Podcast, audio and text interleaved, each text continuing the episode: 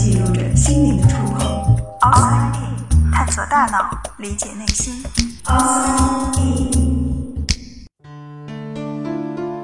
欢迎来到 Outside In，我是冰峰。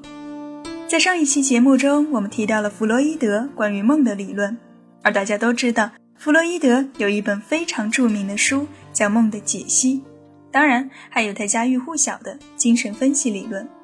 那么，在这本书中，弗洛伊德是如何解释梦的呢？先来简单介绍一下弗洛伊德吧。他是奥地利的一位精神病医师，同时也是精神分析学派的创始人。1881年，弗洛伊德从维也纳大学获得了医学博士学位，然后在维也纳综合医院担任医师，从事脑解剖和病理学研究。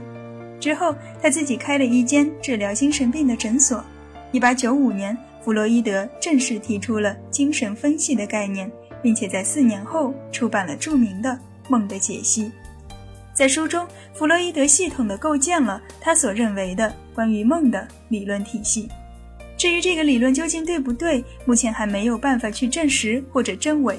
但不管怎么样，他给我们提供了一种方法或者一些启发，让我们可以去试图理解自己的梦。毕竟，我们对于梦中发生的一切。都充满了好奇，不是吗？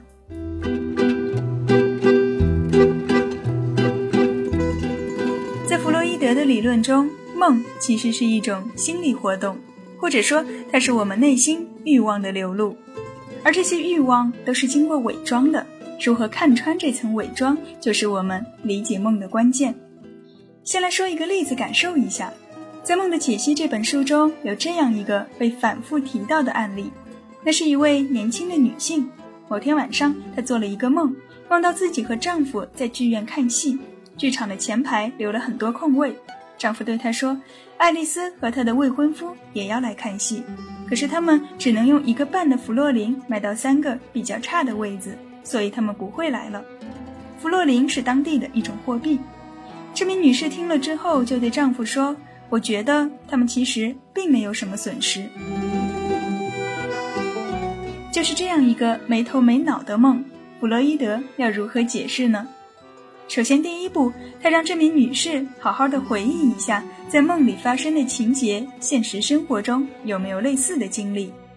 女士想了想后说：“就在前两天，她的确和丈夫去看过一场戏，当时她担心买不到票，所以提早好几天就把票买好了，结果发现似乎买贵了。而到了之后，她看到前排的位子还空着。”就跟丈夫说：“早知道不急着买票了。”丈夫当时嘲笑了她几句。梦中出现的另一个人物爱丽丝，她是女士的一个好朋友。前几天，丈夫告诉她说，爱丽丝订婚了，这是他们最近三个人仅有的一次交集。不过当时她和丈夫并没有就爱丽丝的话题继续深入下去。而至于那一个半的弗洛林，就完全摸不着头脑了。唯一能够联想到的是，在前一天，他的嫂子收到了他哥哥寄来的一百五十个弗洛林，然后他嫂子就高兴得像个傻子一样，跑到珠宝店，把所有的钱都买了一件珠宝。也许这一个半弗洛林就是从那一百五十个弗洛林来的吧，这是他能够想到的唯一的关联了。另外还有三个座位，他也想不出有什么含义，只能想到和三有关的。是他的好朋友爱丽丝，刚好比他小三个月。所有能够提供的线索就是这些。弗洛伊德要如何解这个梦呢？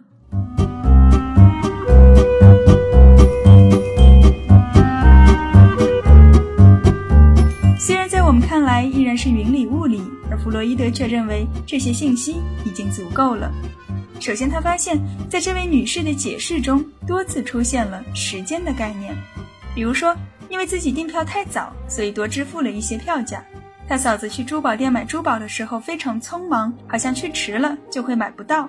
还有比自己小三个月的好友到现在才订婚，而自己却早早的就嫁了人。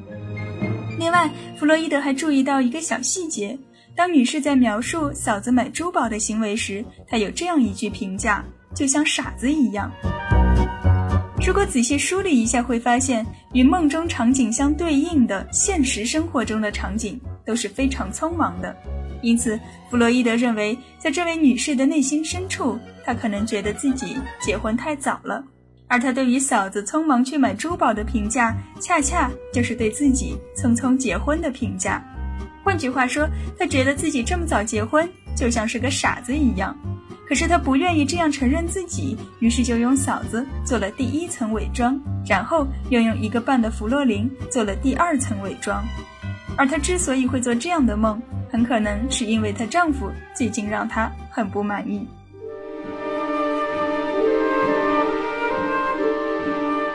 按照弗洛伊德的理论，藏在潜意识里的诉求必须要通过伪装才能够躲过我们内心的道德审查。而伪装的方法有很多，其中一种叫做凝缩，就是把好几个相互有关联的事物转化为一个单一的形象或者单一的内容。比方说，我们有时候会梦到一个人，但他似乎是整合了好几个人，可能相貌像 A，穿着像 B，身份却是 C。这个时候，我们就需要找到 A、B、C 三个人的共同点，这个共同点就是我们梦到他们的综合体所要表达的含义。另外还有一种方法叫转移，就是把重要的内容藏在梦里不引人注意的地方。比如刚才我们说到的一个半弗洛林买三个不太好的座位，就是用了转移的手段。而要揭开这样的伪装，就只有通过不断的自由联想，才能够让那些沉在底下的真正想要表达的东西浮现出来。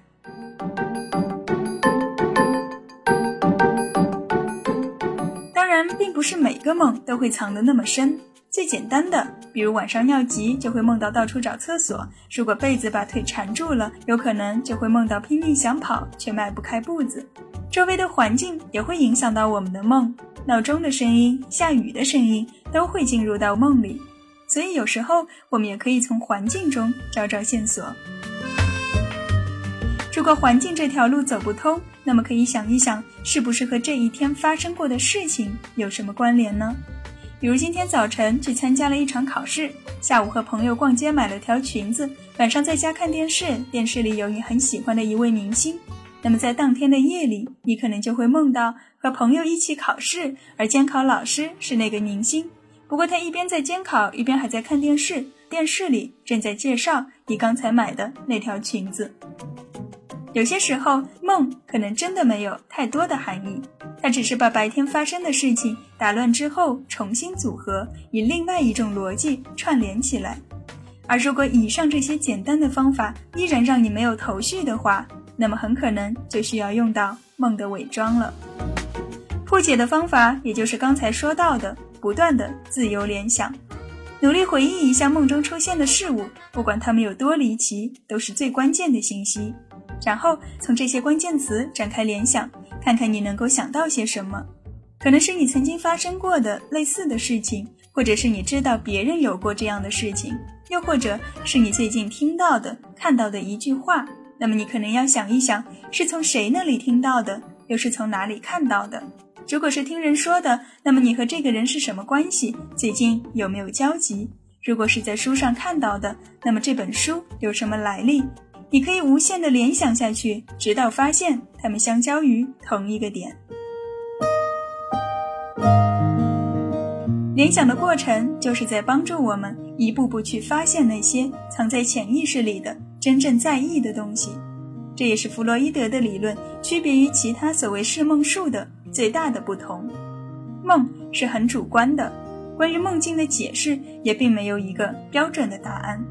同样的情节，对于不同的人，意义可能是完全相反的。他们究竟代表了什么？只有做梦的人自己知道。他既是出题者，也是最后的评判者。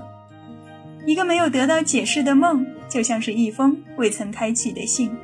关于梦，科学家们一直都在孜孜不倦地探索着，然而至今都没有一个明确的答案。所有的理论都只是建立在大胆的假设之上。但总有一天，我们会打开这个大信箱，取出里面所有的信，并且真正读懂它们。